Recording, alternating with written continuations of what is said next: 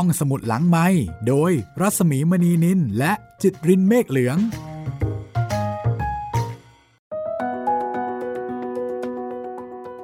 สวัสดีค่ะ ต้อนรับคุณผู้ฟังเข้าสู่รายการห้องสมุดหลังใหม่นะคะ ก็กลับมาอยู่เป็นเพื่อนกับคุณ เช่นเคย อ่านหนังสือให้คุณฟังแล้วก็ชวนคุณคุยค่ะ พบกับเราสองคนนะคะ ดิฉันรัศมีมณีนิน แล้วก็คุณจิตตรินเมฆเหลือง สวัสดีคุณจิตตริน สวัสดีครับพี่หมี วันนี้เป็นตอนที่ 5 แล้ว ใช่แล้วค่ะกับเรื่องฮันนิบาลจอมทัพแห่งกรุงคาเทชซึ่งเป็นพระนิพนธ์ของพระเจ้าวรวงเธอ พระองค์เจ้าจุนจักรพงศ์นะคะ ครั้งที่แล้วครับพี่ที่เราพูดถึงฮันนิบาลว่าต้องมาเป็นผู้นำตั้งแต่ยังยังเด็กอยู่นะพี่ผมคิดถึงผู้นำคนหนึ่งในสามก๊กเหมือนกันครับ ก็คือซุนกวนครับ แห่งกังตัง คนนี้ก็ชะตากรรมคับคล้ายคับคลากับฮันนิบาลเหมือนกันนะพี่ ต้องเป็นผู้นำตั้งแต่เด็ก พ่อก็เสียตั้งแต่ตัวเองเล็กๆ พี่ชายก็ที่สืบทอดจากพ่อก็มาตายอีก ตัวเองก็เลยต้องขึ้นมาเป็นผู้นำแคว้นตั้งแต่อย่างแบบเนี่ยแหละครับ 17-18 สถานการณ์บังคับ ใช่ครับ แต่ว่าซุนกวนนี่อาจจะมีข้อด้อยอยู่อย่างหนึ่งคืออาจจะรบไม่เก่งเท่าฮันนิบาลแต่ว่าทักษะการบริหารคนนี่คือไม่แพ้ใครแน่นอนซุนกวนค่ะ แต่ฮันนิบาลนี่ดูเหมือนว่าเขาได้หมดเลยนะ ใช่ ถ้าจากที่เราฟังตอนที่แล้วใช่ครับ ทั้งลูกน้อง ทั้งหัวหน้า คือทั้งข้างบนทั้งข้างล่างเนี่ยเอาอยู่หมดเลย แล้วถ้าเกิดว่าฟังตอนก่อนหน้านู้นนะคะ ก็จะเห็นว่าฮันนิบาลเก่งกล้าสามารถในเรื่องของการรบ แล้วก็เก่งกีฬาด้วยใช่ไหมที่บอกว่าเดินทนขี่ม้าฟันดาบ ใช่ใช่เก่งหมดเลยนะคะ ผ่านหลักสูตร 9 ปีกับพ่อ ไปรบในสเปน อันโหดหิน เป็นอินเทนซีฟยาวนาน 9 ปีค่ะ ยิ่งกว่าเข้าโรงเรียนเสอีกนะคะเนี่ย 9 ปีเลยอะ เหมือนแบบคนว่ายน้ำไม่เป็นแต่จับโยนลงทะเลครับ ก็และฮันนิบาลนี่ดูเหมือนว่าเขาก็มีพรสวรรค์นะหมายถึงว่าเออเป็นประเภทที่น่าจะมีความพร้อมในการที่จะเป็นนักรบบอลทูบีอย่างนี้เหรอพี่ อารมณ์ประมาณนั้นคือเขาไม่ใช่สายชิลเนาะไม่ใช่สายรักสงบอะดูมีความเป็นนักรบ แล้วก็บวกกับสภาพแวดล้อม การสั่งสอนของครอบครัวนะคะ แล้วก็บริบทของครอบครัวที่อยู่กับการรบ อยู่กับการต่อสู้ อยู่กับการที่จะต้องทำงานหนัก ไม่ใช่ค้าขายแบบสบายๆ สิ่งต่างๆเหล่านี้เนี่ยมันก็คงจะหล่อหลอมทำให้ฮันนิบาลเป็นคนที่มีความพร้อม ในการที่จะเป็นผู้นำในการที่จะเป็นผู้ปกครอง รวมไปถึงเป็นแม่ทัพด้วยนะคะ คือเป็นได้หมดเลย และวันนี้ค่ะ จะเป็นบทที่3ฮันนิบาลเริ่มเป็นแม่ทัพและทำการสงครามค่ะ เอาละสิ่งที่พวกเรารอคอยกันมานาน จะเริ่มเข้าบทบูแล้วค่ะ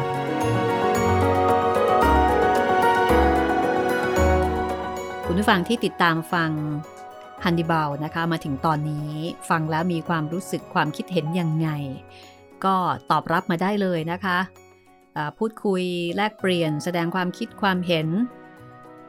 ฟังแนวนี้แล้วเป็นยังไงบ้าง ก็ 3 ช่องทางค่ะ ครับผม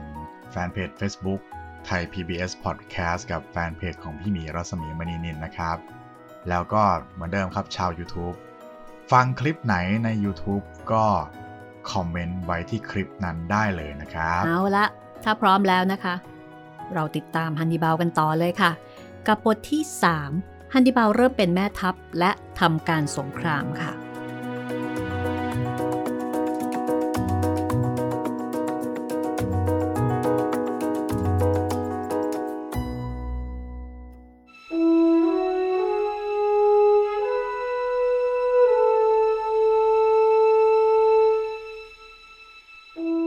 ฮันนิบาลได้ดำรงตำแหน่งผู้บัญชาการทหารม้าเพียงปีเดียว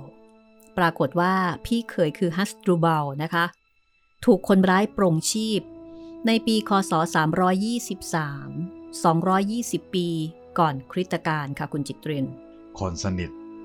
หายไปหมดแล้วทั้งพ่อทั้งพี่เขย นั่นแปลว่าฮัสตรูเบลนะคะ ได้รับตำแหน่งเป็นแม่ทัพสูงสุดอยู่ในสเปน เป็นเวลา 8 ปีค่ะ หลังจากที่พ่อตาตาย จริง ๆ แล้วตามธรรมเนียม เมื่อฮัสตรูเบลยังไม่ได้ทันมีเวลาตั้งผู้แทน ทางรัฐบาลกรุงคาเทจควรจะตั้งแม่ทัพสูงสุดแทน แต่กองทัพสเปน ขออภัยกองทัพที่สเปนก็คือกองทัพของกรุงคาเทจเนี่ยนะคะ มีความเลื่อมใสศรัทธาในตระกูลบาคามาถึง 17 ปี ก็คือตระกูลของฮันนิบาลนี่แหละก็ไม่อยากได้แม่ทัพจากที่อื่นค่ะ คืออยากได้แม่ทัพจากตระกูลนี้ เราเชื่อถือในตระกูลนี้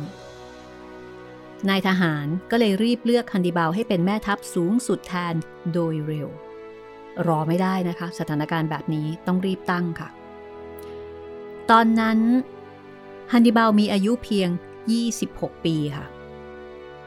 26 ปีเท่านั้นนะคะ อายุเท่าผมตอนนี้เลยได้เป็นแม่ทัพแล้ว ถือว่าอายุน้อยมากเนาะครับ กับตำแหน่งแม่ทัพสูงสุดอะ่ะนักประวัติศาสตร์ชาวฝรั่งเศสนะคะบอกว่า เมื่อฮันนิบาลได้รับเลือกเป็นแม่ทัพ แล้วก็จัดการตรวจพลสวนสนาม ปรากฏว่าทหารทั้งกองทัพ โห่ร้องแสดงความชื่นชมยินดีเป็นที่สุดค่ะ ก็แปลว่า ทั้งกองทัพมีความรักใคร่ในตัวแม่ทัพหนุ่มผู้นี้ ครั้นรัฐบาลคาเทจ ได้รับข่าวว่ากองทัพเลือกฮันนิบาลเป็นแม่ทัพ ทางกรุงคาเทจก็ยินดีรับรอง ดังนั้นฮันนิบาลจึงเป็นแม่ทัพสูงสุดด้วยความเรียบร้อยทุกประการค่ะ เช่นเดียวกับพ่อแล้วก็พี่เคย ตอนนี้เท่ากับว่าฮันนิบาลเป็นแม่ทัพสูงสุดของกองทัพคาร์เธจคือมีอำนาจ ทั้งในกรุงคาร์เธจ และทั้งในสเปนด้วย คือสูงสุดเป็นเบอร์หนึ่งเลยอันเดแบร์ซึ่งเป็นนักประวัติศาสตร์ชาวฝรั่งเศสนะคะ บรรยายภาพของฮันนิบาล จากกวีโบราณที่ชื่อว่าซิลิอุสอิตาลิคุสบรรยายว่าฮันนิบาลเป็นคนรูปร่างสูงใหญ่ เมื่อกี้นี้ช่วงที่แล้ว เราได้รับรู้บุคลิกภาพ ความสามารถ แล้วก็ศักยภาพของฮันนิบาลไปแล้วนะคะคุณจิตริน ครับ แต่เรายังไม่รู้เลย ว่าฮันนิบาลหน้าตารูปร่างเป็นยังไง ใช่ไหมใช่ เมื่อกี้นี้บรรยายความความรู้ความสามารถ แต่คราวนี้ตอนที่แล้วครับตอนที่แล้วอะตอนที่แล้วขออภัย ตอนที่แล้วบรรยายความรู้ความสามารถ แต่ว่าตอนนี้ค่ะ จะบรรยายรูปร่างหน้าตาของฮันนิบาลนะคะ ฮันนิบาลเป็นคนรูปร่างสูงใหญ่ค่ะ ผิดกับชาวคาเทจซึ่งส่วนมากจะมีรูปร่างค่อนข้างเล็ก ฮันดิบาลมีหน้าอกกว้าง แข็งแรง ใบหน้างาม จมูกโดง่ง และค่อนข้างยาว คือเรียกว่าเป็นคนหน้ายาวเนาะ แล้วก็จมูกโดง่ง ผมยาวแล้วก็ผมงามด้วยนะ และเป็นเหตุที่ทำให้ฮันนิบาลไม่ชอบใส่หมวกค่ะ เพราะว่าผมยาว เพราะว่าผมสวย ครับ อยากจะอวดผม อันนี้คือคนอื่นพูดนะฮันนิบาลไม่ได้พูด ครับ แต่ฮันนิบาลมีในตาดุและน่ากลัว เมื่อมองดูใครด้วยความโกรธแล้ว พูดนั้นมักจะตกใจแล้วก็กลัวลาน อืม พอมองเห็นภาพไหมคะ ครับ เขาหน้าตาดีนะคะ เขารูปร่างดีมาก ผมเขาก็สวย ใช่ แต่เขาดุพี่ดุนะ ไหวเหรอ น้องไหวเหรออันนี้ค่ะของจริงเลยนะคะ ครับ ในเครื่องแต่งกายอ่าลองมาดูนะคะว่าฮันนิบาลเขาแต่งตัวยังไงสมัยนั้น ฮันนิบาลจะแต่งตัวแปลกกว่าคนอื่นค่ะ คือมักจะมีเสื้อคลุมสีม่วงลายทอง แล้วก็จะสวมรองเท้ากับสนับแข้งหนังสีแดงค่ะ จินตนาการนึกภาพตามนะคะ เสื้อคลุมสีม่วงลายทอง รองเท้ากับสนับแข้งหนังสีแดง โอ้โห สีตัดกันแบบโชเชะเลยนะ ครับ ข้างล่างสีแดงใช่ไหมข้างบนสีม่วงลายทอง ใช่อืมการอยู่กินนอนของฮันนิบาลยังคงง่ายอยู่ดังเดิม ก็เหมือนกับที่เราเคยบรรยายเอาไว้เมื่อตอนที่แล้ว กินง่ายอยู่ง่ายนอนง่ายฮันนิบาลดื่มสุราอย่างน้อยที่สุดค่ะ ดื่มไม่เยอะนะคะ แล้วก็จะมีนายทหารผู้น้อยอยู่หมู่หนึ่งคอยตามติดตัวอยู่เสมอเพื่อถืออาวุธต่างๆ ของแม่ทัพ ในปีเดียวกัน คือปีเดียวกันกับที่ได้รับตำแหน่งแม่ทัพ ฮันดิบาลก็แต่งงานค่ะ แต่งงานในสเปน ภรรยามีชื่อว่าอิมิวเซีย เป็นผู้หญิงสเปนค่ะอืมอ่าก็เป็นสตรีในตระกูลสูงของสเปน รูปร่างหน้าตา และชีวิตส่วนตัวของฮันนิบาล นักประวัติศาสตร์ฝรั่งเศสมองเตสเกเออร์เรียกว่า มหายักษ์มหึมาของยุคโบราณ จึงเป็นดังได้บรรยายมาฉะนี้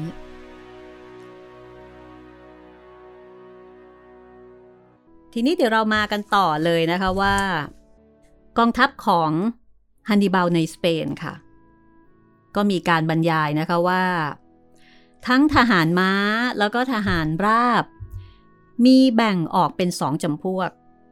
คือจำพวกหนัก แล้วก็จำพวกเบา ความหมายของหนักเบานั้นนะคะ หมายถึงอาวุธที่ถือ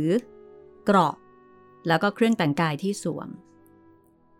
ทหารที่เป็นชาวคาเทจล้วนๆทั้งกอง ไม่ว่าจะนายหรือว่าพลทหารนะคะ คือกรมทหารรักษาตัวแม่ทัพเอง ก็จะมีเครื่องแบบอันงดงามกว่ากรมอื่นๆ นอกจากนั้นค่ะก็ยังมีบอกว่ามีเครื่องหมายเกียรติยศเพิ่มเติมเป็นพิเศษ คือผู้ใดที่ได้เคยไปเข้าสนามรบกี่ครั้ง ก็จะได้รับแหวนเท่านั้นวง แล้วก็ต่อจากนั้นค่ะ ในบรรดาทหารม้าหนัก มีทหารรับจ้างชาวสเปนนะคะ ซึ่งใช้ดาบทั้งคมแล้วก็แหลม แต่พวกนี้มีดาบคมเท่านั้นจึงได้แต่ฟัน ทหารม้าเบาจะใช้ชาวนูมิเดียจากแอฟริกา ทหารราบเบาชาวสเปน ใช้หอกยาวสำหรับแทง แล้วก็มีหอกสั้นสำหรับซัดทหารราบ ส่วนชาวแอฟริกาจะใช้หอกยาวแล้วก็มีธนูด้วย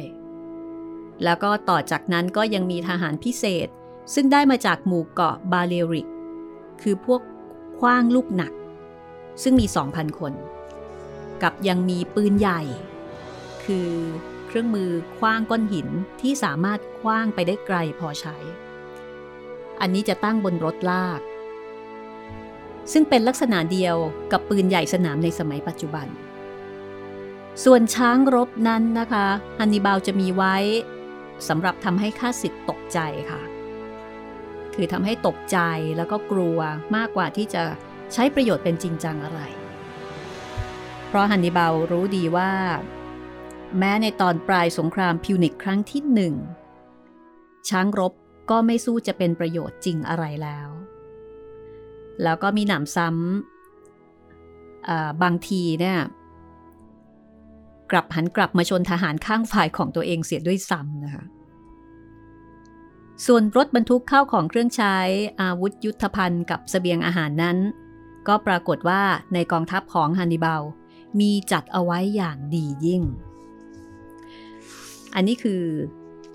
สภาพกองทัพของฮันนิบาลนะคะ ก็เรียกว่า มีทหารหลายประเภท แล้วก็มีอาวุธหลายประเภท อาหารการกินก็อุดมสมบูรณ์นะคะ แล้วก็มีช้าง ช้างนี่อาจจะประมาณว่าเเป็นลูกเล่นที่จะทำให้ข้าศึกเนี่ยตกใจกลัว และหลังจากนั้นก็ถือโอกาสโจมตีไป แต่ว่าไม่ได้ใช้ช้างเป็นสิ่งที่จะทำให้ไปทำลายล้างข้าศึกอะไรเป็นเรื่องเป็นราว อันนี้เข้าใจว่าอาจจะหมายถึงฮันนิบาลหรือว่าทหารในตอนนั้นเนี่ย เป็นไปได้นะคะว่าอาจจะไม่รู้วิธีที่จะบังคับช้างอย่างแท้จริงนะน่าจะประมาณนั้น เพราะถ้าเกิดว่าเป็นทางตะวันออกช้างนี่ก็คือรถถังดีๆนี่เองที่สามารถจะใส่ช้างเข้ารบกันได้ แล้วก็ทำอันตรายฆ่าศึกได้ แต่อันนี้เหมือนกับเวลาช้างตกใจ เขาอาจจะไม่รู้วิธีด้วยซ้ำเห็นบอกว่ากลับมาชนทหารข้างฝ่ายของตัวเองเสียด้วยซ้ำนะ มีการเปรียบเทียบนะคะว่าฮันนิบาลเหมือนพระเจ้าอเล็กซานเดอร์มหาราชแห่งมาซิโดน และพระเจ้าเฟรเดอริกมหาราชแห่งปรัสเซีย หรือว่าปรัสเซีย ในข้อที่ว่า มิได้เป็นผู้สร้างกองทัพของตนขึ้นมา แต่ได้รับกองทัพเป็นมรดกอย่างดีมาจากบิดา แล้วก็ได้รับมรดกในทางทรัพย์สมบัติเงินทองสำหรับจะใช้ในการบำรุงกองทัพเป็นอย่างดีมากด้วย แต่การที่จะคิดสู้กับกรุงโรมนั้น ออกจะเป็นงานอันใหญ่หลวงยิ่ง คือถึงแม้ว่าจะเป็นคนที่มีความได้เปรียบในเรื่องของความรู้ความสามารถ ในเรื่องของกองทัพ ในเรื่องของทรัพย์สินเงินทองมีความพร้อม แต่ถ้าเกิดว่าจะคิดคิดที่จะเป็นคู่ต่อสู้กับโรม ก็ถือว่าไม่ใช่งานง่าย เป็นงานใหญ่ทีเดียว เพราะอย่างไรก็ตาม ฮันนิบาลไม่น่าจะมีทหารรวบรวมได้หมด เกิน1 0 0 0 0แสนคนนะคะ ในขณะที่ทางโรมนั้น เมื่อได้ทหารจากพันธมิตรด้วยแล้ว น่าจะมีทหารถึงกว่า 7 0 0 0 0 0คน ก็คือต่างกว่ากันเนี่ยเเท่านั่นเอง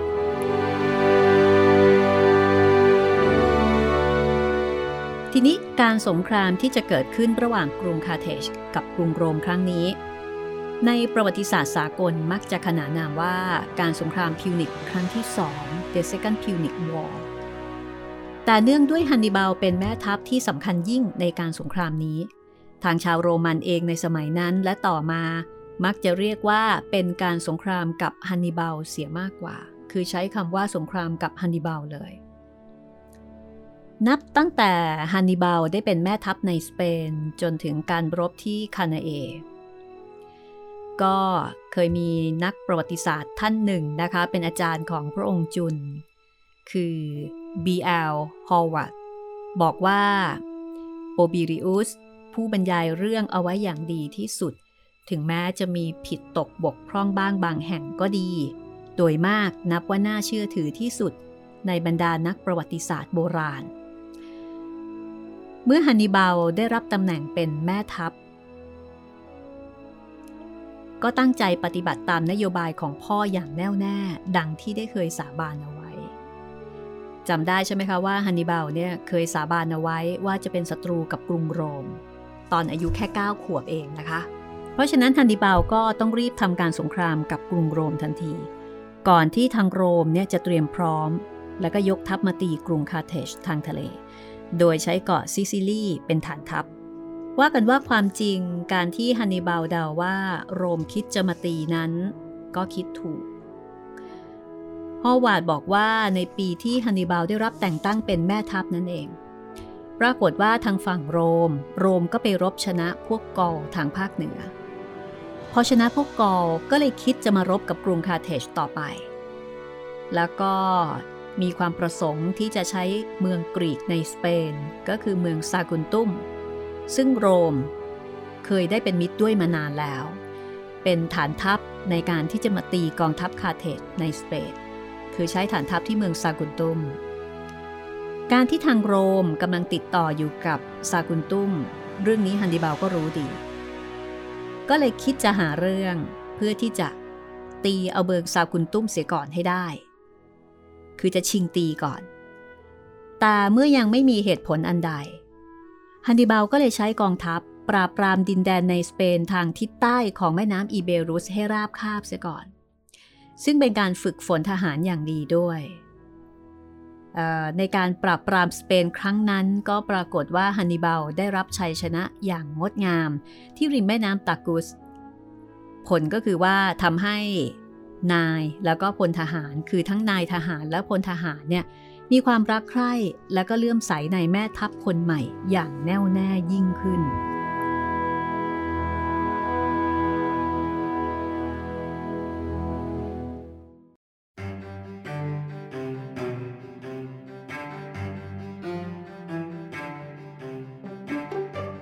ทีนี้การที่ฮันนิบาลอยากจะเป็นผู้รุกก่อน คืออยากจะชิงลงมือก่อน เพราะฮันนิบาลมีความเชื่อมั่นค่ะว่าวิธีที่ดีที่สุดที่จะรับคือการรุก แล้วก็ในไม่ช้า ก็มีโอกาส มีโอกาสจากการที่เมืองซากุนตุ้มเนี่ย ไปมีเรื่องกับเมืองเล็กๆ ใกล้เคียง แล้วก็ขอให้โรม ช่วยนะคะ ฮันนิบาลก็เลยบอกไปว่า ถ้าเช่นนั้น เขาจะช่วยเมืองเล็กๆเหล่านั้น ทางโรมพอรู้ข่าว ก็ส่งทูตมาเจรจากับฮันนิบาล ขอให้ฮันนิบาลสัญญาว่าจะไม่รบกวนซากุนตุ้มอย่างใด แต่ฮันนิบาลก็ไม่ยอมสัญญา ฮันนิบาลกลับโกรธเคือง จนพวกทูตโรมันเนี่ยต้องกลับโดยมือเปล่า นักประวัติศาสตร์ อย่างเบเกอร์ของอังกฤษก็บอกว่า โรมนึกอยู่เสมอว่าฮันนิบาลขู่เล่นเช่นนั้นเอง ถึงเวลาจริงจังคงไม่กล้ารบ เพราะว่าฮันนิบาลคงจะแน่ใจว่าโรมเนี่ยจะส่งทหารไปล้อมคาเทจคือส่งไปทางเรือแล้วก็จะไปได้โดยเร็ว จนไปถึงคาเทจก่อนที่ฮันนิบาลเองจะยกทัพกลับไปป้องกันกรุงคาเทจได้ เพราะฉะนั้นแทนที่จะระวังอันตรายทางตะวันตก กรุงโรม กลับส่งกองทัพบบกและก็เรือ ไปปราบปรามเมืองขึ้นที่อยู่ในแคว้นอัลลีเลีย คือฝั่งตะวันออกของทะเลอาดูเรติก อันนี้คือโรมส่งกองทัพทั้งบกและเรืออพอมีโอกาสเหมาะซากุนตุ้มเนี่ยก็ยังคงมีเรื่อง คือเขาใช้คำว่าไปเกะกะระรานกับเมืองเล็ก ๆ ที่อยู่ใกล้เคียงอยู่ต่อ อาจจะเป็นเพราะว่ารู้ว่าโรมเนี่ย จะมาช่วยตัวเอง มีโรมหนุนหลัง ส่วนฮันนิบาลก็ยกกองทัพเข้าล้อมเมือง ชาวคาซากุนตุ้มก็พยายามต่อสู้รักษาเมืองอย่างทรหด ทีนี้ในระหว่างล้อมเมืองซากุนตุ้มฮันนิบาลก็พยายามทำตัวเป็นตัวอย่างอันดีแก่ทหารทำดีแก่ทหารในที่นี้นะมีเขียนเอาไว้บอกว่า อย่างเช่น ในเวลาขุดดินทำป้อมค่ายประชิดในการล้อมเมืองฮันนิบาลเนี่ยถึงกับลงขุดดินเองด้วยเลยทีเดียวค่ะ หรือเมื่อไม่ทำงานเองนะคะ ก็มักจะมักจะเที่ยวขี่ม้า แล้วก็ตรวจตราทหารอย่างใกล้ชิด พูดจาเอาอกเอาใจทหาร เมื่อนั่งอยู่บนหลังม้าอย่างเปิดเผยใกล้กำแพงเมือง ก็เรียกว่าอยู่ในอันตรายเท่าๆกับทหาร คือทั้งหมดนี้ทำเพื่อที่จะให้ทหารมีขวัญกำลังใจดี แล้วก็มีความรู้สึกว่า ไม่ว่าจะเป็นแม่ทัพหรือพลทหาร ก็อยู่ในฐานะอันคล้ายคลึงกัน คือมีความเสี่ยงพอๆกัน ไม่ได้มีความปลอดภัยอะไรมากกว่ากัน อันนี้ก็เป็นยุทธวิธีอีกอย่างหนึ่งที่ฮันนิบาลเนี่ยทำเพื่อเรียกขวัญกำลังใจให้กับทหาร การที่ฮันนิบาลทำเช่นนั้น ก็สันนิษฐานว่าน่าจะเป็นเพราะฮันนิบาลเพิ่งจะเป็นแม่ทัพใหม่ๆ ก็อยากจะเอาใจทหาร จนถึงกับไม่ระวังตนถึงเพียงนั้น ต่อต่อไปภายหน้าเมื่อทหารรักแล้วก็ไว้ใจอย่างแน่นอนแล้วฮันนิบาลจะไม่ต้องทำถึงเพียงนั้นอีกนะคะ เพราะฉะนั้นอันนี้ก็เหมือนกับว่าโอเคทำในช่วงแรก ๆนะคะจะเรียกว่าเป็นโปรโมชั่นได้ไหมคุณจิตริน ไม่ไม่ถึงขั้นเป็นโปรโมชั่นหรอกครับพี่ เรียกว่าเป็นสิ่งที่แม่ทัพควรจะทำมากกว่า ซื้อใจทหารอะไรอย่างเงี้ยใช้คำว่าซื้อใจก็ได้นะ คือซื้อใจเอาไว้ก่อน ให้รู้สึกว่าโอเคเราไม่ได้เหนือกว่า บรรดาทหารที่ต้องเป็นแนวหน้าออกไปรบใช่ไหมใกล้เคียงกันกินอยู่คล้ายๆกัน เหนื่อยเหมือนกัน แล้วก็มีความเสี่ยงพอๆกัน อันนี้ก็เป็นวิธีที่ฮันดิบาลเนี่ยได้ทำในช่วงแรกนะคะ ในส่วนของชาวเมืองซากุนตุ้ม เขาก็ป้องกันรักษาเมืองอย่างเข้มแข็ง ฮันดิบาลก็ไม่สามารถจะเข้าเมืองได้ ล้อมประชิดอยู่หลายเดือน ในช่วงเวลานั้นค่ะ ฮันนิบาลก็แสดงความกล้าหาญเพื่อเอาใจทหาร จนออกจะทำเกินเลยไป มีอยู่ครั้งหนึ่ง มีบันทึกเอาไว้ค่ะ บอกว่าฮันนิบาลเนี่ยได้รับบาดเจ็บ เพราะว่าทหารรักษาเมืองซากุนตุ้มได้ซัดหอกออกมา แล้วก็แทงถูกท่านแม่ทัพของคาเทจที่โคนขา แทงถูกโคนขาเลยนะคะ แต่ก็เคราะห์ดีที่บาดแผลเนี่ยเเป็นบาดแผลที่ไม่สาหัสมาก เมื่อได้รับการรักษาพยาบาลก็หายเป็นปกติเอ่ออันหนึ่งนะคะ ปรากฏว่าในระหว่างที่อยู่นอกเมืองซากุนตุ้ม ภรรยาของฮันนิบาล ซึ่งน่าจะอยู่ที่เมืองฐานทัพในสเปน คือเมืองคาเทจใหม่ นิวคาเทจก็ให้กำเนิดบุตรชายคนหนึ่งค่ะ มีลูกแล้วนะคะ แต่ว่าลูกของฮันนิบาลเนี่ยไม่ปรากฏนามว่าชื่ออะไร คือคงมีชื่อแล้วนะ แต่ว่าอาจจะไม่ได้รับการบันทึกเอาไว้มั้งครับ อ่า นักประวัติศาสตร์ก็บอกว่าไม่ปรากฏว่าให้นามว่ากระไร ส่วนทางคาเทศค่ะ เมื่อได้ข่าวว่าฮันนิบาลไม่กลัวโรม แล้วก็กล้าร้อมเมืองซากุนตุ้ม ซึ่งโรมหนุนหลังอยู่ ก็มีกลุ่มคนที่อยากจะให้มีสงครามแก้เผ็ดนะคะ ก็พากันไปติยินดี ส่วนคณะยอมแพ้โรม ก็พากันตกใจ เเรื่องนี้ลิบิอุสซึ่งเป็นชาวโรมันนะคะได้บันทึกเอาไว้ เหมือนกับทำให้เห็นภาพว่าในคาเทศเองเนี่ยก็ยังคงแบ่งเป็นสองพวกเหมือนเดิม พวกหนึ่งซึ่งหมั่นไส้โรม ก็ดีใจว่า โอ้โห ดีเลยเด็ดเลยนี่เลยล้อเมืองซากุนตุ้มไปเลยเออประมาณนั้น อีกพวกหนึ่งซึ่งไม่อยากจะมีเรื่องกับโรม ก็มีความรู้สึกว่า โอ้โห ไม่อยากจะมีปัญหาก็ตกใจ เกรงว่า เดี๋ยวจะเกิดเรื่อง จะเดือดร้อน ซึ่งกลุ่มนี้นะคะ หัวหน้าก็คือฮันโนฮันโนเนี่ย ถึงกับกล่าวในสภาผู้มีปัญญาว่า การที่ฮันนิบาลบุกรุกซากุนตุมในสเปน เป็นการบุกรุกกรุงคาเทจเอง ทุกๆ ครั้งที่ฮันนิบาลใช้ไม้สุ่มดันประตูเมืองซากุนตุ้มให้ทลาย นั่นเท่ากับเป็นการเอาไม้สุ่มดันประตูกรุงคาเทจคือมีการเปรียบเทียบถึงขนาดนี้เลยทีเดียว แล้วก็บอกว่า ขืนปล่อยให้ทำไป มีแต่จะนำความล่มจมมาสู่คาเทจเท่านั้นเอง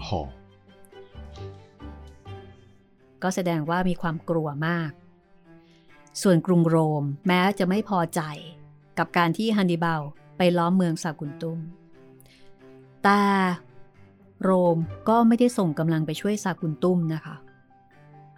ทั้งนี้เพราะว่าโรมยังไม่พร้อม เนื่องจากว่าโรมเนี่ยกำลังอินุงตุงนางกับการปราบข้าศึกในแคว้นอิลิเลีย เพราะฉะนั้นเท่ากับว่าสิ่งที่ฮันนิบาลได้คาดการเอาไว้ถูกต้องค่ะ ว่าโรมคงไม่สามารถจะป้องกันตัวเอง คือโรมเนี่ยคงวุ่นอยู่กับการทำศึกในแคว้นอิลิเรีย แล้วก็คงจะไม่ส่งกำลังมาช่วยเมืองซากุนตุม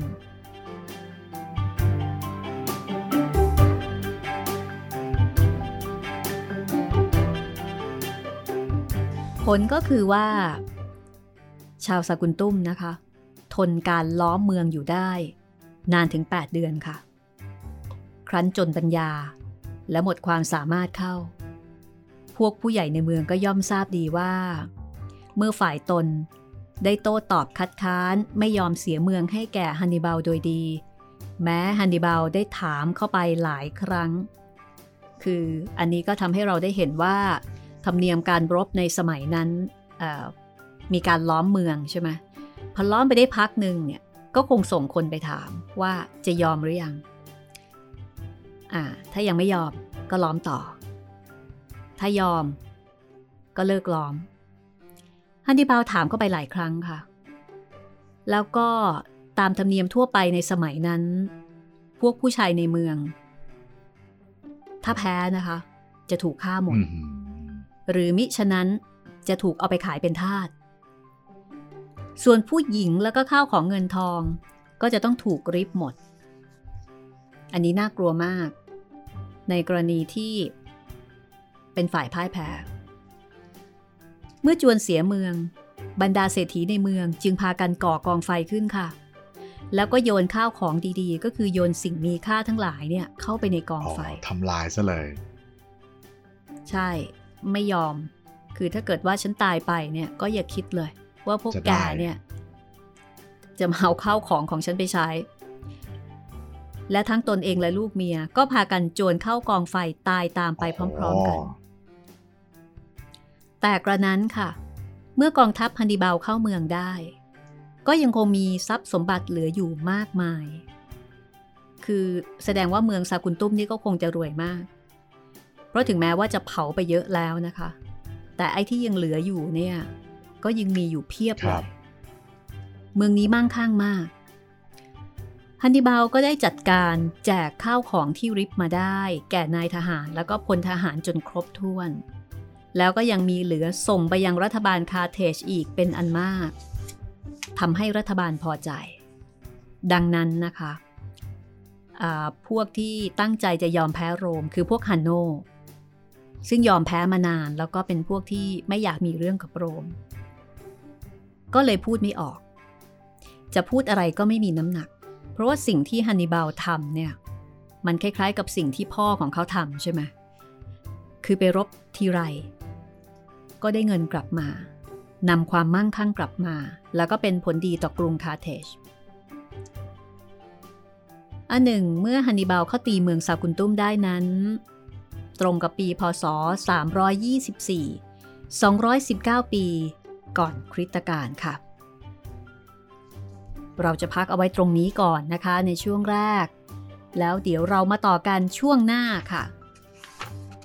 กับการทำสงครามของฮันนิบาลนะคะ ต่อต่อไปและต่อต่อไปค่ะ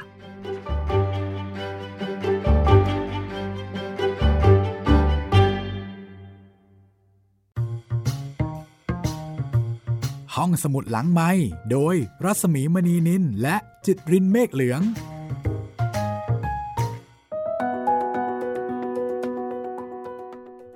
เข้าสู่ช่วงที่ 2 นะคะ เรื่องราวก็เริ่มเข้มข้นขึ้นแล้วนะคะ ตอนนี้ฉากบู๊เกือบทั้งนั้นเลยนะคะ คุณจิตเรนล้อมเมืองแรกสำเร็จไปเรียบร้อยแล้วต่อไปเราจะไปแอลป์ใช่ไหมครับพี่เทือกเขาแอลป์เอ่อใช่ค่ะจะไปข้ามทิวเขาแอลป์นะคะ เป็นการรบแบบที่ใช้ยุทธวิธีอย่างมาก ผมเปิดอ่านเอ่อมันเป็นคอลัมน์ในเว็บไซต์ National Geographic ไทยครับพี่มีเขาก็มีเขียนเกี่ยวกับ ประวัติฮันนิบาล แม่ทัพ ผู้นำการรบ มีรูปตอนที่ขนกองทัพ ข้ามเทือกเขาแอลไปด้วยครับ เป็นรูปวาดครับพี่ ก็เดี๋ยวรอถึงตอนนั้นแล้ว ค่อยมาอธิบายรูปกันดีกว่า การรบครั้งนี้ถือเป็นการรบครั้งสำคัญทีเดียวค่ะ ที่มีการจารึกเอาไว้ในประวัติศาสตร์นะคะ ทั้งประวัติศาสตร์ของโรมัน แล้วก็ในประวัติศาสตร์โลกด้วย เป็นการรบที่ไม่ธรรมดาทีเดียว แต่แปลกดีนะพี่ที่ฮันนิบาลเนี่ยเขาบุกขึ้นเหนือเขาไม่ลงใต้นั่นอ่ามันมีเหตุผล มีเหตุผลนะคะว่าทำไมเขาถึงบุกขึ้นเหนือทำไมเขาถึงไม่ลงใต้ทำไมต้องอ้อมอย่างนั้นใช่ไหมในความหมายของคุณจิตรินทำไมต้องอ้อม แน่นอนค่ะ ว่าทุกสิ่งทุกอย่างที่ฮันนิบาลทำไปเนี่ยผ่านการคิดแล้วก็ไตร่ตรองมาอย่างดีแล้ว เดี๋ยวลองติดตามกันนะคะว่าเขามีเหตุผลอะไรในการทำเช่นนั้นแล้วก็อย่าลืมนะคะว่าฮันนิบาลมีกองทัพ มีไพร่พล เพียงแค่หนึ่งแสนคนค่ะ คือคิดสระตะโดยรวมทั้งหลายทั้งปวงทุกหน่วยทุกกองแล้วมีแค่นี้เองไม่เกินหนึ่งแสนบวกลบไม่มาก ในขณะที่โรม โรมนี่เป็นประเทศใหญ่ใช่ไหมคะ มีความแข็งแกร่ง โรมเนี่ยฟาดเข้าไปเจ็ดแสนล้าน น้อยกว่ากันเจ็ดเท่าค่ะ แต่ก็ในในประวัติศาสตร์ก็มีหลายศึกครับที่ทัพเล็กชนะทัพใหญ่ นั่นหมายถึงว่าคนที่มีกองกำลังน้อยกว่าเนี่ยจะต้องใช้ต้นทุนทางด้านอื่นเข้ามาเสริมอย่างมากใช่ครับ คือถ้าไม่เก่งจริงเนี่ยสู้ไม่ได้อันนี้เพราะนี้มันต่างกันเยอะเหลือเกินนะคะเกินสองเท่าได้ซ้ำต่อเจ็ดอะคนหนึ่งคนรบกับคนเจ็ดคนนะ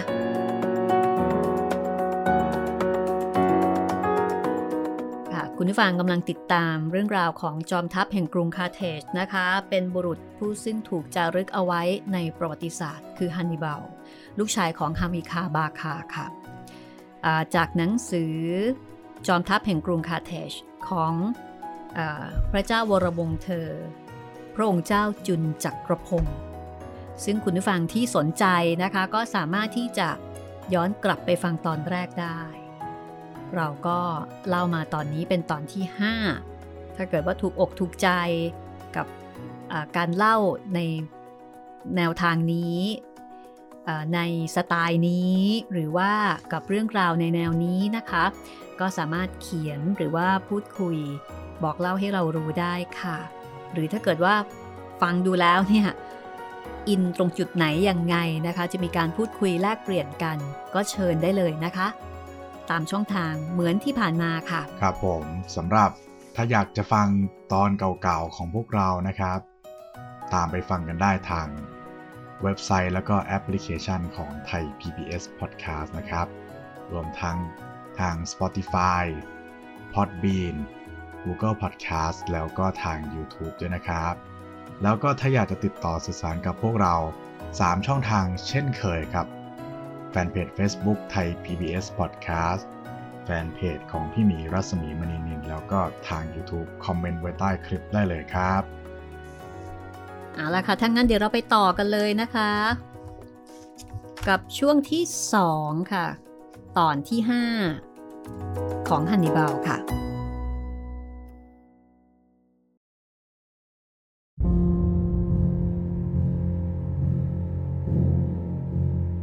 ไปทางสภาผู้มีอาวุโสของกรุงโรมค่ะ เมื่อทางสภาผู้มีอาวุโสของกรุงโรมรู้ว่า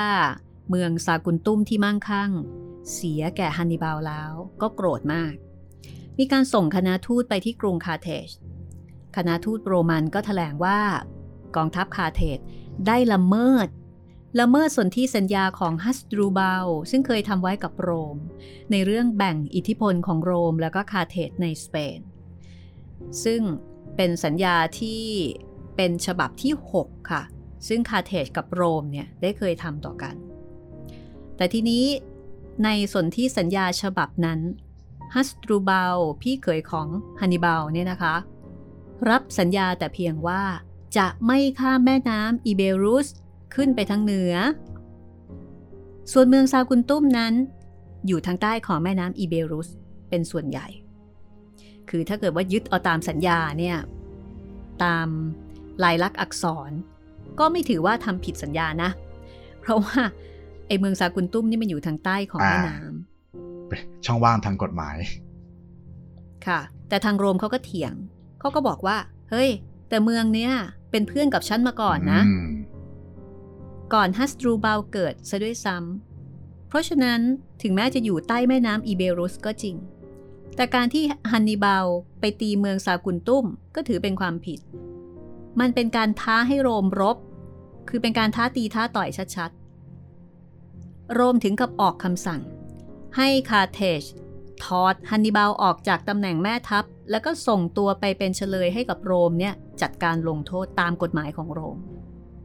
คือเหมือนกับให้ส่งผู้ร้ายข้ามแดนมาเลย ส่งมาเลยเดี๋ยวฉันจะลงโทษ แน่นอนค่ะ ทางสภาคาเทจมีหรือจะยอมนะคะ ยอมก็บ้าแล้วใช่ไหมใช่ ใครจะยอม ทางสภาคาเทจก็เถียง บอกว่าไม่มีความผิด เพราะอย่างไรก็ดี โรม หมายถึงโรมเองเนี่ย คุณก็ยังยึดเอาเกาะซาดิเนียไปโดยไม่มีเหตุผลเลย คุณก็ทำอย่างนั้นเหมือนกัน ก็ผิดเหมือนกัน ในที่สุดค่ะ ผู้แทนของโรม ก็ทำท่าจะเดินออกจากสภาคาเทจแล้วก็มีการจัดเสื้อคลุมที่ชื่อว่าโตก้าที่สวมอยู่ทำรูปคล้ายถุง แล้วก็ถามบอกว่า ในถุงเนี่ยข้าพเจ้ามีทั้งสงครามและสันติภาพ พวกท่านจะเอาอะไร อันนี้ก็เหมือนกับว่าให้เลือกเลยนะ ถามคำถามสุดท้ายเลย จะเอาอะไร จะอยู่กันดีๆ หรือว่าจะทำสงคราม ซูเฟตคนหนึ่งก็บอกว่า ท่านเอาอย่างไหน พวกเราก็เอาอย่างนั้น โอ้โห อันนี้ก็ตอบกลับไปแบบ เผ็ดร้อนแสบร้อนไม่แพ้กันนะคะ คือประมาณว่า ว่าไงว่าว่ากันครับ แล้วแต่เลย เอาที่สบายใจ ผู้แทนกรุงโรมก็เลยตอบอย่างนี้ค่ะ ถ้าเช่นนั้น ข้าพเจ้าเอาสงคราม โอ้โห ชงมาซะขนาดนี้เนี่ยก็คงยากที่จะอยู่กันดีๆ ต่อไปได้แหละครัจริบงไหมอันนี้ถ้าแปลเป็นภาษาบ้านๆนะ ตั้งแต่แรกเลยก็บอกว่า ตกลงเอาไงจะสู้กันหรือจะอยู่กันดีๆ เนี่ย อีกฝ่ายหนึ่งก็บอกว่า ก็แล้วแต่แกก็แล้วกัน แกเอาไงฉันก็เอาอย่างนั้นแหละ ทีนี้ทันทีที่ผู้แทนกรุงโรมตอบว่า ถ้าเช่นนั้นข้าพเจ้าเลือกสงคราม สมาชิกสภาคาเทศเกือบทุกคนนะคะ ก็พากันร้องขึ้นดัง ๆ ว่า สงครามก็ดีสิ เรายินดีรับเอาสงคราม แสดงว่าอยากอยู่แล้ว เรียบร้อย เป็นอันว่าการสงครามพิวนิกครั้งที่สองจะบังเกิดขึ้นอีกแน่ๆเออในเรื่องนี้นะคะ ถ้าจะถามว่าใครผิดใครถูก แหม มันก็พูดกันยากเหมือนกัน ก็เพราะมันเป็นสงครามอะเนาะพี่ เพราะว่าพอกันทั้งสองฝ่ายใช่ไหมใช่ แล้วแต่ว่าข้ออ้างของใคร จะดูดีมีเหตุผลมากกว่ากันเท่านั้นเอง ครับกำเนิดของการสงครามครั้งนี้ เป็นบทเรียนที่ดีสำหรับเราว่า ถ้ามหาประเทศเขาอยากจะรบกันขึ้นเมื่อใด เขาก็หาเรื่องได้เสมอ อันนี้จริงแท้แน่นอนที่สุดเลย แต่ถ้าไม่อยากจะรบแล้ว ถึงแม้เรื่องมากมาย เขาก็พอไกล่เกลี่ยกันเสียได้เช่นเดียวกัน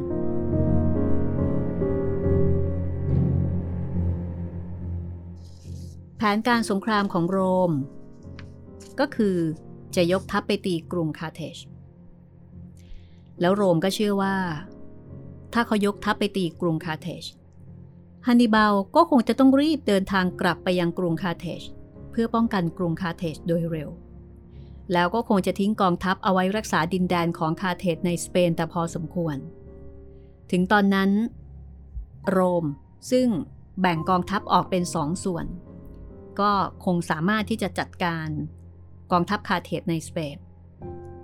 คือโรมเขาแบ่งกองทัพออกเป็นสองส่วนค่ะ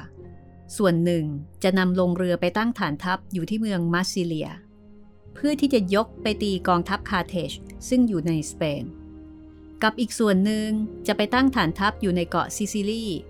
เพื่อที่จะเกลี้ยกล่อมชาวแอฟริกาที่เกลียดคาร์เธจให้เข้าเป็นพันธมิตร คือหาพวกก่อนนะคะ ใครเกลียดคาร์เธจมาทางนี้ เดี๋ยวไปตีคาเธจด้วยกัน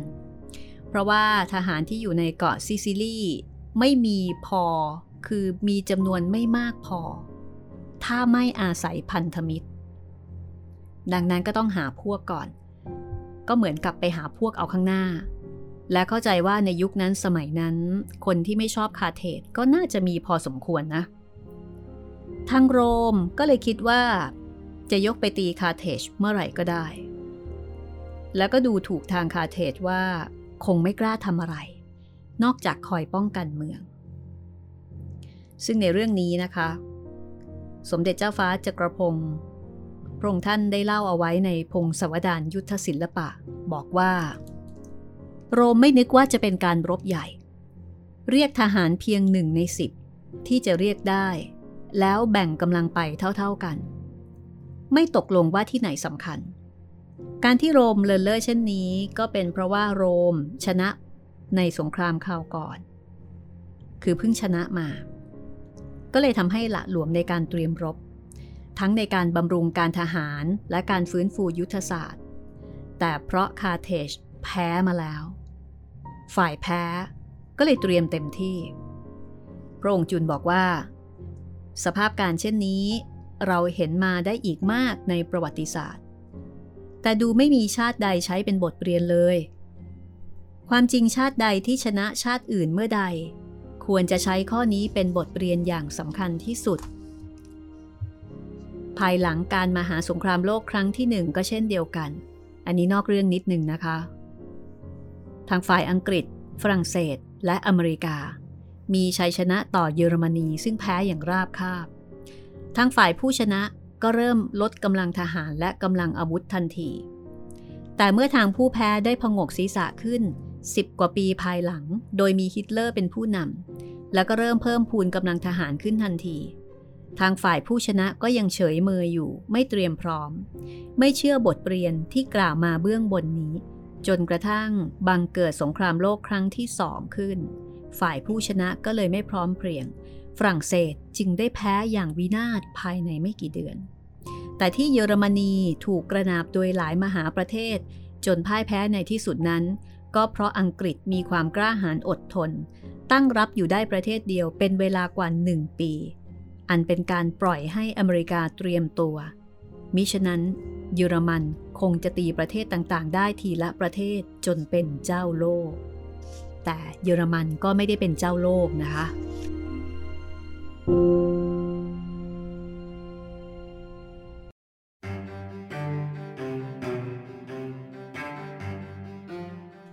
บบทที่ 3 ค่ะ นี่แค่ศึกแรกนะครับเนี่ย ใช่ค่ะศึกใหญ่ยังไม่มานะคะศึกใหญ่กำลังจะเกิดขึ้นค่ะ คือบทที่ 4 นี่แหละฮันนิบาลข้ามทิวภูเขาอัลส์นะคะ เดี๋ยวขออ่านอย่างที่เราคุ้นเคยกันก็แล้วกันนะว่าอัลนะคะครับ ในบทนี้ ก็มีการพูดถึง การสงครามที่เกิดขึ้นใหม่ ซึ่งในสงครามครั้งนี้ ชาวโรมันเขาจะถือว่าฮันนิบาลเป็นคนก่อค่ะ คือคุณเป็นคนเริ่ม ดังนั้นคุณก็ต้องเป็นผู้ควรรับผิดชอบ แต่อย่างไรก็ตามนะคะ ก็ต้องถือว่าทางโรมเนี่ยเขาก็ประมาทไม่น้อยนะ ย่ามใจเปล่าพี่ใช้คำนี้ได้ไหมก็น่าจะได้นะ คือย่ามใจ เพราะว่าเพิ่งได้รับชัยชนะมาใหม่ ๆ ใช่ไหมในขณะที่คาเทจเองเนี่ยเพิ่งจะแพ้ ก็เลยต้องฮึด แล้วก็เตรียมพร้อมฮันนิบาลเนี่ยเป็นผู้เลือกเข้าตีเมืองซากุนตุ้ม เพราะถ้าเกิดจำได้นะคะฮันนิบาลเนี่ยบอกเอาไว้เลยว่าการลงมือก่อนเนี่ยเหมือนกับว่าได้เปรียบ เป็นยุทธวิธีของเขาอย่างหนึ่งที่เขาจะลงมือก่อน ทีนี้ทางโรมค่ะ ทางโรมเนี่ย คือถ้าจะว่าไปแล้ว เขาก็ยังไม่รู้จักฮันนิบาลจริง ๆ คือฮันนิบาลเป็นแม่ทัพใหม่ใช่ไหมยังไม่ได้มีผลงานเชิงประจักษ์ให้เห็นเหมือนกับฮามิลคาพ่อของฮันนิบาล หรือเหมือนกับฮัสตรูบาลผู้เป็นพี่เขย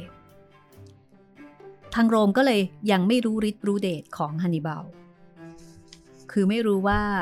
ฮันนิบาลมีแผนการสงครามยังไง มีวิธีดำเนินการรบแบบไหน แล้วแผนของฮันนิบาลก็ไม่ตรงกันกับที่โรมเนี่ยได้คาดเดาเอาไว้ ถ้าพูดง่ายๆก็คือ โรมเดาทางฮันนิบาลไม่ถูก แล้วฮันนิบาลก็ไม่ใช่แนวทางเดียว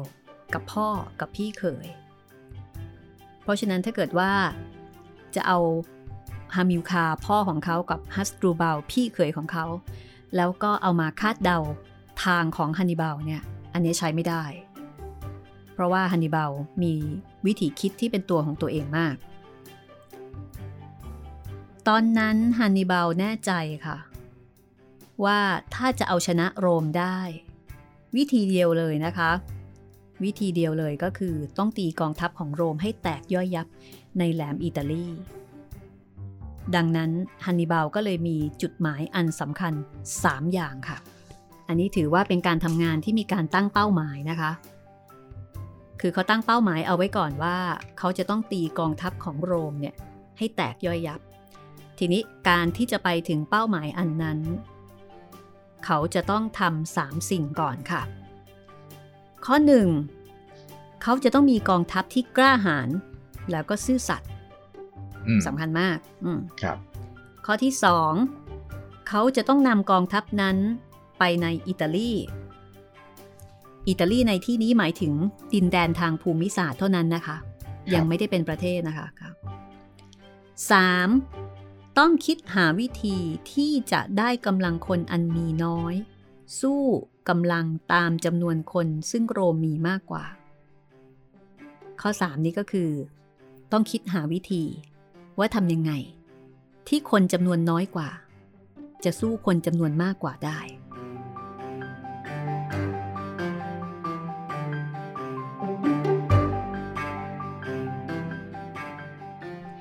ทีนี้ลองมาดูทีละข้อทีละข้อนะคะ คุณจิตรินและคุณผู้ฟัง ข้อแรกค่ะ ในเรื่องกองทัพ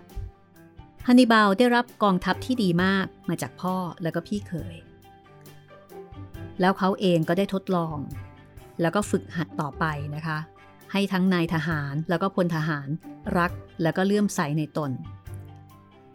แล้วก็เขาตีเมืองซากุนตุ้ม การโจมตีเมืองซากุนตุ้มฮันนิบาลก็ยังเอาใจทหารให้ดียิ่งขึ้นอีก บรรดาทหารจ้างที่มีภูมิลำเนาอยู่ในสเปนฮันนิบาลก็ยังเอาใจนะคะ คือปล่อยให้ไปพักผ่อนได้เป็นเวลาหลายเดือน นักประวัติศาสตร์วิชาทหารของอังกฤษที่ชื่อแม็กดูเกลค่ะบอกว่าฮันนิบาลเนี่ยสัญญากับทหารชาวแอฟริกาไว้ด้วยนะคะ บอกว่าถ้าสงครามชนะ กลับมาแล้วจะเลื่อนฐานะให้ได้สิทธิ์เต็ม ให้เป็นรัษฎรกรุงคาเทจค่ะ เพราะฉะนั้นความสามารถและก็ความกล้าหาญของฮันนิบาลเนี่ยข้อนี้ วางใจได้ แต่ในเรื่องจำนวนคน ข้อนี้เป็นปัญหาค่ะ เพราะว่ากรุงโรมมีอำนาจคุมทางทะเล ทางคาเทจจึงจำต้องมีทหารทิ้งเอาไว้รักษาดินแดนในสเปน แล้วก็ที่กรุงคาเทจเองด้วย กองทัพในสเปนฮันนิบาลจัดให้ฮัสดูเบลนะคะ อันนี้เป็นฮัสดูเบลผู้น้องนะ เป็นแม่ทัพ แล้วก็ แบ่งทหารราบให้อยู่กับสังกัดของน้องชาย 12,000 คน ทหารม้า 3,000 คน ช้างรบ 21 เชือก แล้วก็มีเรือรบอีก 100 ลำค่ะ นี่คือข้อแรกนะคะว่าต้องมีกองทัพที่กล้าหาญแล้วก็ซื่อสัตย์ส่วนข้อ 2 ค่ะ การจะไปอิตาลีที่บอกว่าต้องนำกองทัพไปในอิตาลี คือในแหลมอิตาลี ข้อนี้ฮันนิบาลยังรำลึกได้ถึงการที่กองทัพเรือคาเทจได้พ่ายแพ้กองทัพเรือโรมันที่หมู่เกาะอีกาเตส ในสงครามคราวก่อน ฮันนิบาลก็เลยไม่คิดจะไปทางเรือ แต่กะว่าจะเดินทางบก ผ่านดินแดนของชาวกอล ข้ามทิวเขาแอลลงไปในอิตาลีภาคเหนือ การเดินทางบกโดยระยะทางอันยืดยาวและยากลำบากนั้น สู้ไปทางเรือไม่ได้ก็จริงอยู่ แต่ก็ไปไม่ได้ เพราะฉะนั้นจึงพิสูจน์ให้เห็นได้ว่าอำนาจทางทะเลสำคัญเพียงใด ก็คือจริง ๆ แล้วถ้าไปทางเรือเนี่ย มันดีมาก แต่ไปไม่ได้ ก็เลยต้องยอมลำบากไปทางบก ส่วนในข้อที่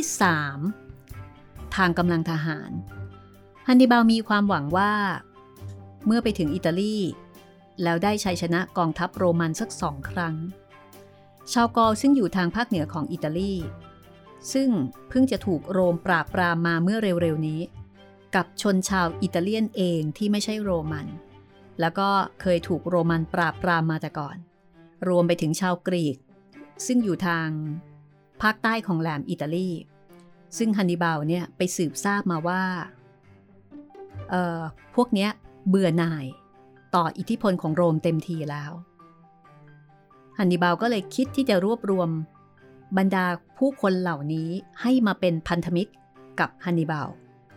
ซึ่งถ้าเกิดว่าได้พวกนี้มาเป็นพันธมิตร ก็น่าที่จะพอไปต่อกรกับโรมได้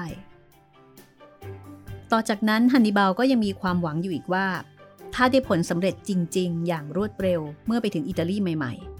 พระเจ้าฟิลิปที่ 5 ราชาแห่งมาซิโดน ก็อาจจะยกทัพข้ามทะเลอาดูเรติก มาช่วยฮันนิบาลทำลายอำนาจของโรมันในอิตาลีด้วย เพราะว่าพระเจ้าฟิลิปที่ 5 เนี่ยไม่ถูกกับชาวโรมันอยู่แล้ว เมื่อได้ตกลงใจเช่นนี้แล้วฮันนิบาลก็เลยเตรียมการ เดินทัพจากสเปน ไปอิตาลี แล้วก็เก็บความลับเอาไว้เป็นอย่างดี เเก็บเอาไว้เป็นอย่างดีถึงขนาดที่ว่านายทหารและพลทหารส่วนมากเนี่ยไม่รู้ว่าจะเดินทัพไปจนถึงอิตาลี นักประวัติศาสตร์ที่ชื่อว่าแม็กดูกาบอกว่าฮันนิบาลจะต้องเสียใจอย่างยิ่งที่สากุลตุ้มสู้อยู่ได้นาน จนฮันนิบาลต้องเสียเวลาไปเกือบหนึ่งปี ส่วนข้อที่กรุงโรมเมื่อมีอำนาจทางทะเล แต่ไม่รีบยกทัพไปตีกรุงคาเทจในแอฟริกาทันทีนั้น เป็นความคิดที่ผิดหลักยุทธศาสตร์เป็นแน่แท้ และจะทำความลำบากแก่โรมในเวลานั้นค่ะ เราพักเอาไว้แค่นี้ก่อนก็แล้วกันนะคะ โอ้โหกำลังเข้าบทสำคัญเลยครับพี่ ตกลงว่าคุณจิตรินได้คำตอบแล้วใช่ไหมว่าทำไมเขาถึงต้องเดินทางอ้อมขนาดนั้น ครับ เพราะเขาไปไม่ได้ อีกอย่างหนึ่งนี่ถ้าเราเหมือนประมาณว่าถ้าเขาเดินทางไปทางนี้สำเร็จเนี่ย ไม่มีทางที่ศัตรูคนไหนจะคิดได้แน่ๆว่าเขาจะมาทางนี้ ไม่คิดว่าจะกล้ามาไงใช่ เพราะมันลำบากมาก ถูก เขาก็คงตายใจว่า โอ้ยมันไม่มาหรอก มายากอะไรขนาดนั้น เอาชีวิตมาทิ้งเปล่าใช่ๆแต่ก็ไปนะคะ ถึงไปยากก็ไป ไม่มีทางสู้ เออไม่ใช่ไม่มีทางสู้ มันไม่มีไม่มีทางเลือก ต้องไปทางนี้ เดิมพันครั้งนี้ใหญ่หลวงยิ่งนะ ดังนั้นนะคะเท่ากับว่า 3 ข้อนี้ ข้อแรกเนี่ย โอเค มีกองทัพที่กล้าหาญซื่อสัตย์แล้วก็มีความสามารถข้อนี้ได้ ทุกคนรักฮันนิบาลนะคะ ข้อที่ 2 ต้องนำทัพไปถึงอิตาลี ข้อที่ 3 ต้องหาวิธีที่จะได้กำลังคนอันมีน้อย สู้กำลังตามจำนวนคนของโรมซึ่งมีมากกว่า อันนี้ฮันนิบาลก็คิดหาวิธีแก้ปัญหาเอาไว้แล้วก็คือ ไปหาคนเอาข้างหน้า ไปหาพวกศัตรูของโรมนี่แหละ ใครที่เคยมีปัญหากับโรม ก็มันต้องมีอยู่แล้วอะนะชาติใหญ่ก็ต้องไม่มีมีคนที่ไม่ชอบหน้าเป็นธรรมดาสำหรับตอนต่อไปนะคะ ก็เดี๋ยวเราจะเข้าสู่การเดินทัพแล้วค่ะ แล้วก็จะต้องข้ามทิวเขานะคะ ข้ามเทือกเขาพีเรนิสนะคะแล้วลองคิดดูนะครับว่ามีทั้งช้างมีทั้งม้า คนอีกเป็นหลายหมื่นหลายแสนคน ว่าจะไปได้ยังไง จะยากลำบากขนาดไหน ติดตามต่อได้ค่ะ กับตอนต่อไปของฮันนิบาลจอมทัพแห่งกรุงคาเทจแต่วันนี้เราสองคนลาไปก่อนนะคะ ครับ สวัสดีครับ สวัสดีค่ะ